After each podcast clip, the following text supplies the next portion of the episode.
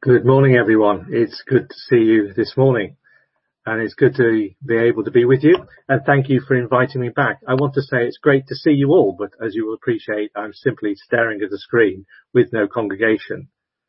I want to say it's actually a harder way to preach because most preachers feed off the congregation. It's a symbiotic relationship where the Spirit moves, and I'm sure that Mig and Matt would agree. It's harder to preach this way because you can't do the walkabouts, because if I do the walkabouts, you don't see me. So if I go off screen, you will not see me, and your eyes can't follow me. There are, however, advantages as I'm able to bring my coffee to the desk. One of my responsibilities as a regional minister is to make sure that ministers and churches are okay.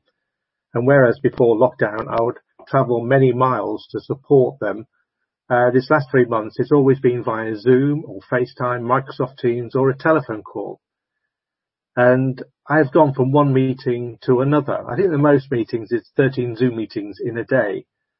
But as I have gone around and I have spoken to ministers around the patch, I have been encouraged and impressed how the churches have adapted to this new ministry. But it comes as a friends at a cost because they have no training or no experience. And as I phoned around, almost without exception, everyone says that they are tired and exhausted. And this online ministry isn't the same as doing it as they previously had done it. I could go through the reasons, but that's not what I'm here for today. But I'm grateful, very grateful for the ministry of Matt and Mig, Leani, Richard, June and everyone behind the scenes who are making this work at Creech. When Matt asked if I could preach, I was only too pleased to take on a Sunday. Matt said we're starting a new series in the great prayers of the Bible, and I could choose whatever prayer I wanted. One prayer jumped straight into my mind, and I thought, no, I'll have another one. I thought about the Lord's Prayer, but no, that's a series in itself. I thought about Paul's great prayer in Ephesians 3, or one of the Doxologies in the New Testament, or Moses' prayer for pardon and confession, Hezekiah's prayer for deliverance and healing, or even Daniel's prayer for confession on behalf of the people. Or would it be Nehemiah's prayer, where he prayed for favour in the presence of this man? Or Jesus' prayer at Gethsemane? No, the one prayer I could not shake off was the prayer of Jabez, a prayer that I've never preached on and I've always avoided preaching on. But I believe it is a prayer for us today, especially in this time of lockdown and gradual easing of restrictions. As this country is returning to a strange form of normality, the church is still in a very abnormal stage. No clear picture when we might meet or worship together. Every day this week I fielded telephone calls from churches asking how can they meet, what's the best way to meet, and they're actually trying to bend the rules to meet. But sadly, it's still not safe. But in this period, should we be in a period of status quo, or asking what God might do in and through us? And I do believe this is a time in which we can refocus and ask the question, is what I or the church has been doing to serve God's purpose, has that been the right way, or are we being called to do something new? That's not only a question for us as a fellowship, but for us as individuals. It's very easy to remain comfortable and not stretched, to be stuck into a routine. It has been said that ruts are open-ended graves, but for many of us, ruts are the way that we define our life. Sadly, our lives are so often built on a 24-hour relentless routine. We get up in the morning, we have the same breakfast, we get into the same car, we go to the same job, we have the same pack-up lunch, we return to the same old spouse, or perhaps I shouldn't have said old. And then we sit down and have tea and we watch the same old programs that have been on 12 times, and then we have the same old moan about having to pay for a TV license for these repeats. And if you're over 75, the moans now grow louder. And then we all go back to bed again, and then the routine starts again. That film Groundhog Day was such a success because so many people could identify with it as being their life. The danger is, my friends, in this lockdown, that is a routine that we've got into. But that's not life. That's not the life that Jesus calls us to. There is a danger in routine because it ends up just living in a circle of life And doing the same thing over and over again and expecting a different result is simply called insanity. And if you do what you've always done, you will always get what you've always got. So we come to our friend Jabez in 1 Chronicles 4. The Old Testament book of 1 Chronicles is a genealogical record written by Ezra after the Babylonian exile of God's people. When you are reading the Bible in a year, Chronicles is one of those books you tend to speed read or you skip over the chapters, because it just seems to be chapters of so many names, and names we can't pronounce. And you'll be forgiven if you skipped over this prayer, because it appears right in the middle of the list of the clans of Judah. And just read, if you read the verses before and after, you'll get the picture. The sons of Hela, Zerath, Zorah, Ethan and Koz, who was the father of Anunab and Hazabatha, and of the clans of Haral and of Haram, son of Haram. And then it goes, Jabez was more honourable than his brothers. His mother had named him Jabez, saying, I give birth to him in pain. And Jabez cried out to the God of Israel, Oh, that you would bless me and enlarge my territory. Let your hand be with me and keep me from harm, so that I might be free from pain. And God granted his request. And then it continues. Caleb, Shah's brother, that was the father of Meher, who was the father of Eshton. And it goes on, and it's weird. It's almost in the wrong place. It shouldn't be there. It's like a diamond or a golden nugget of scripture in the middle of this genealogy. It's not so much a skeleton in the cupboard, but it's a personal prayer in the skeleton of genealogy. And here, Jabez in a single phrase demonstrates how to pray God's will over our lives. My friends, when we seek to break out of the routine and to seek God's direction, we should turn to the prayer of Jabez. In it, we find an example of faithful prayer in action. Now, I know what you're saying. Nigel, if this is such an exciting prayer, why have you never preached on it before? Well, in the year 2000, a book was published called The Prayer of Jabez by Bruce Wilkinson. Over 20 million copies were sold, and it takes the readers on a journey to discover how they can release God's miraculous experience and blessings that God has for each one of us. And I can still hear you say, then why, Nigel, have you not preached on it?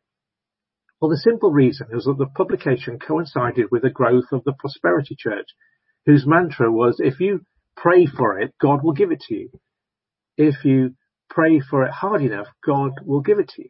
If you pray for a Ferrari, you'll get a Ferrari. I can tell you it doesn't work. I've prayed for an Aston Martin, and I still don't have one. There you would say that if you haven't prayed for it hard enough then. Jabez prayed for a blessing was taken to be for himself and for his territory and his possessions to increase. And this prosperity preaching loved the prayer of Jabez. And in particular, it grew into almost a cult of Jabez, where they were encouraging people to chant this 30 times a day. And watch the experience of God blessing you. And certain groups were targeted with merchandise, and that was going to be their main focus. You should be praying this prayer. And because of that, I avoided it. But God's placed this on my heart, and I think he's wanting to say for us, for a reason. Today we have that one verse. Jabez called upon the God of Israel, saying, Oh, that you would bless me and enlarge my border, that your hand might be with me, and that you'll keep me from harm, that it might not be bring me pain. And God granted what he asked. But who is this Jabez? Well, we know that his name means pain and sorrow, for we are being told that he was born out of pain.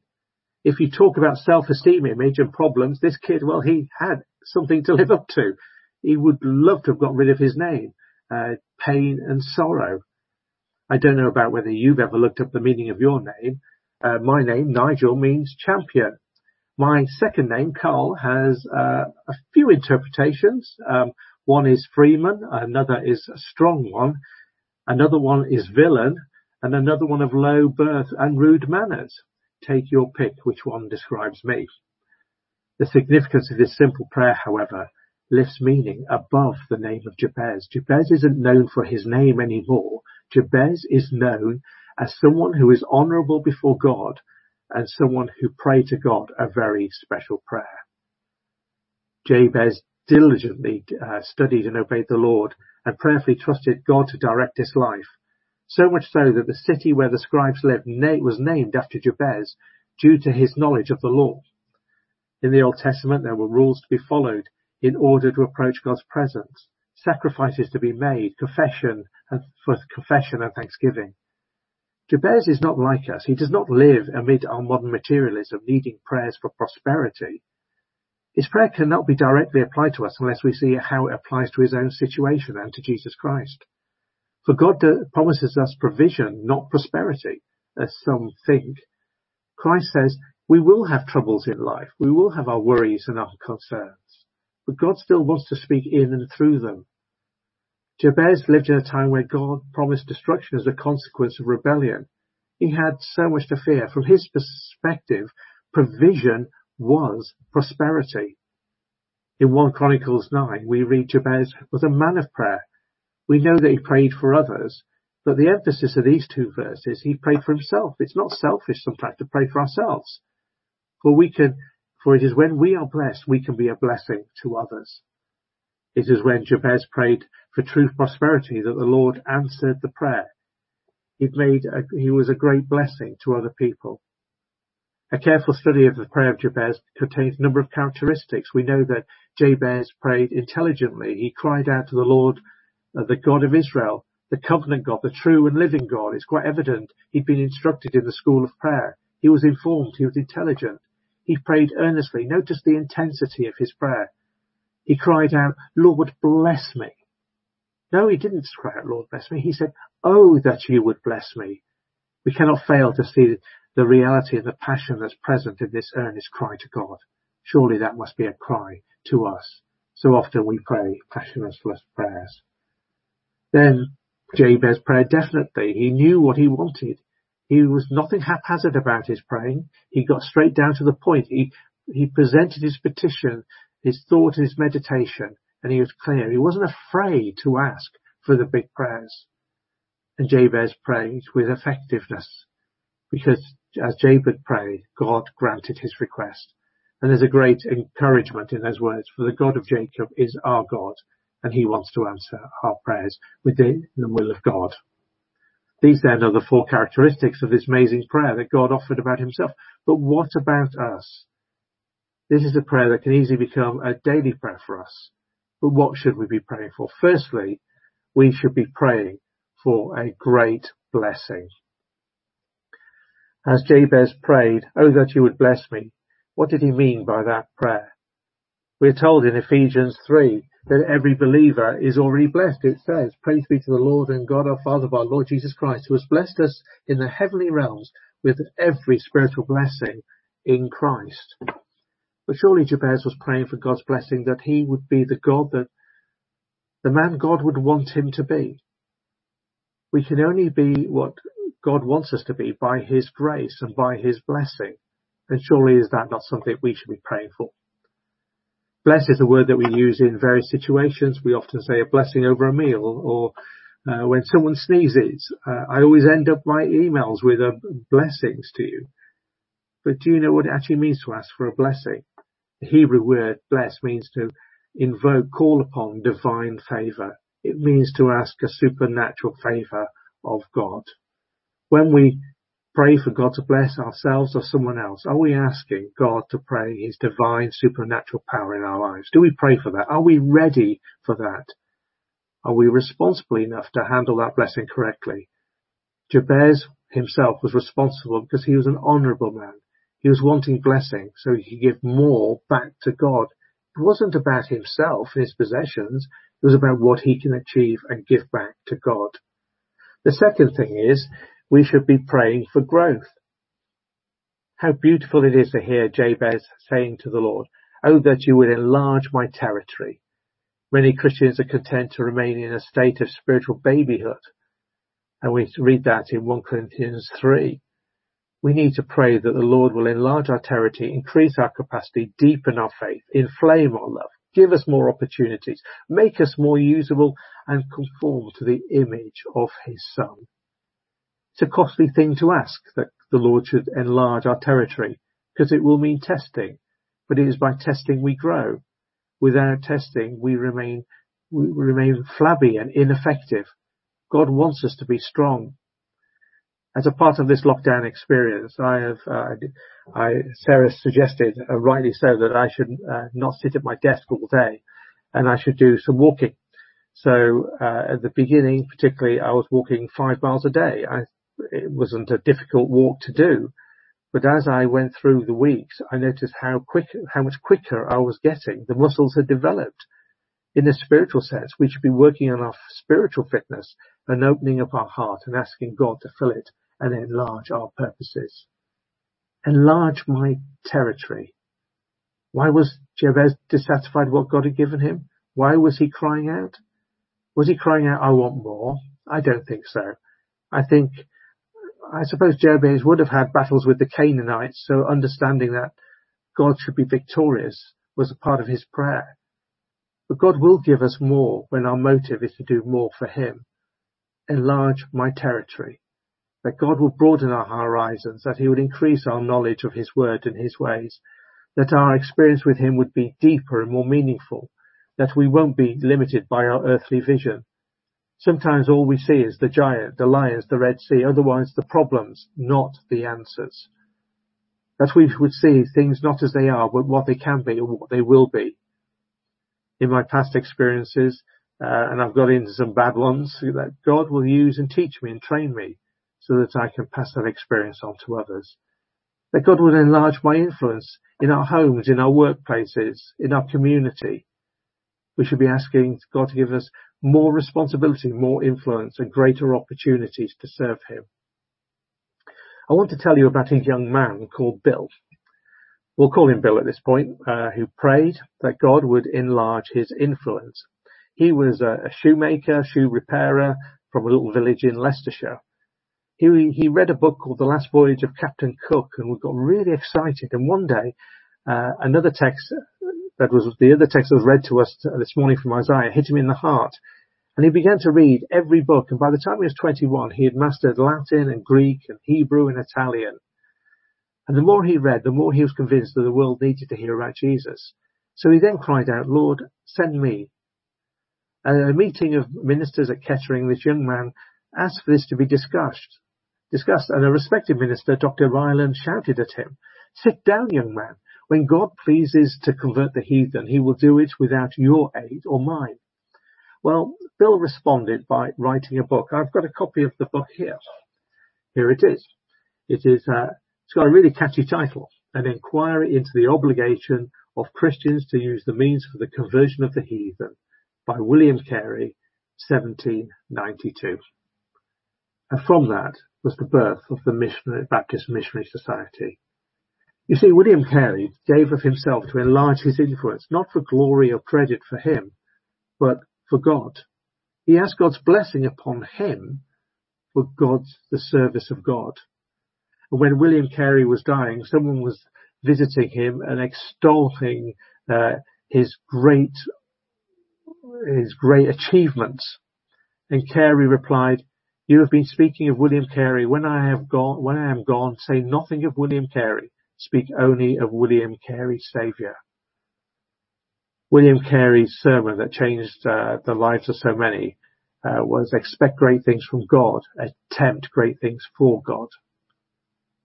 We should also, my friends, be praying for guidance, because the prayer of Jabez goes on. The third thing is, let your hand be with me. Of course, Jabez would pray for God's hand to be with him, because if you're going to pray to increase your territory and your influence, you better pray that God's hand will be with you, because it will be God's guidance. God will lead you. God will enable you to be successful. The hand of God is an expression that denotes the power of the living God in action. God wants us to live a guided life. We're told that in Psalm 37. He's made provision for our lives to be ordered. I love that hymn that Whitaker had expressed, when he expressed it so beautifully, when he wrote, drop thy still dews of quietness till all our striving cease. Take from our souls the strain and stress, and let our ordered lives confess the beauty of thy peace. How glorious it is when striving, strain and stress are taken out of our lives, when because of the hand of the Lord upon us, we can live ordered lives and experience the beauty of his peace. Our prayer of guidance should be, let your hand be with us as we seek victory in our battles. Let your hand be with us in the affairs of our lives. May your hand be with us, provide, chastise, hold us, and bless us. May your hand be with us to bring success to our ministries.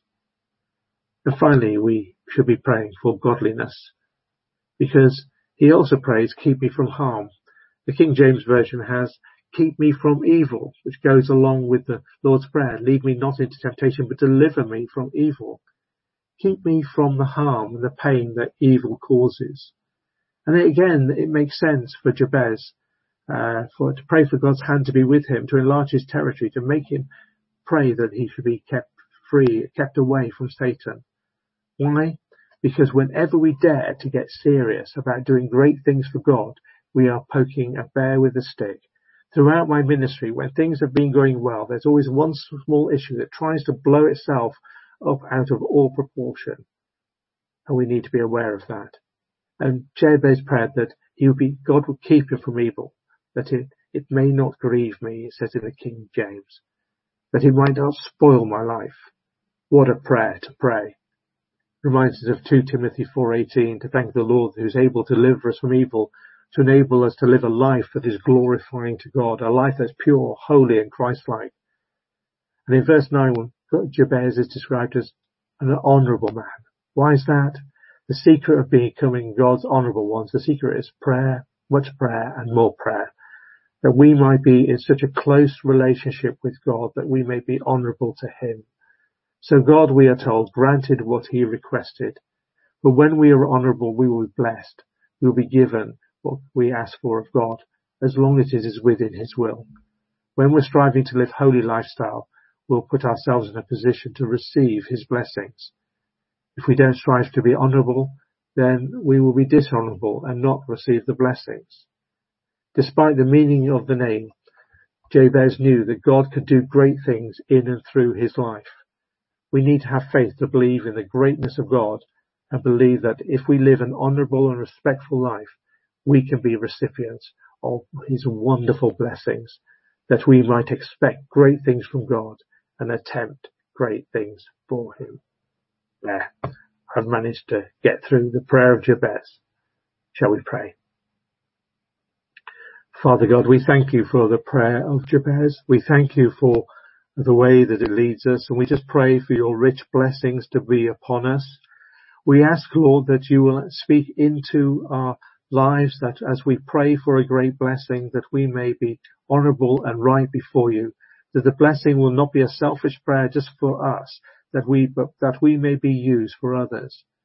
Lord, we pray for growth, that you will enlarge our influence of others, that you will enlarge our hearts, that we may receive from you and your Spirit. We pray also, Lord, that you will guide us as we seek to go forward, especially as we slowly ease out of this lockdown period, that we may be guided very clearly of what you want from us as a fellowship and for us as individuals.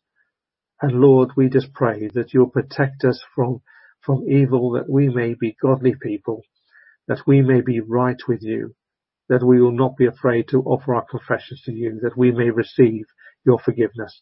Use us and guide us, and may we be the people you would want us to be. May we be like Jabez. For we ask this in the name of Jesus. Amen.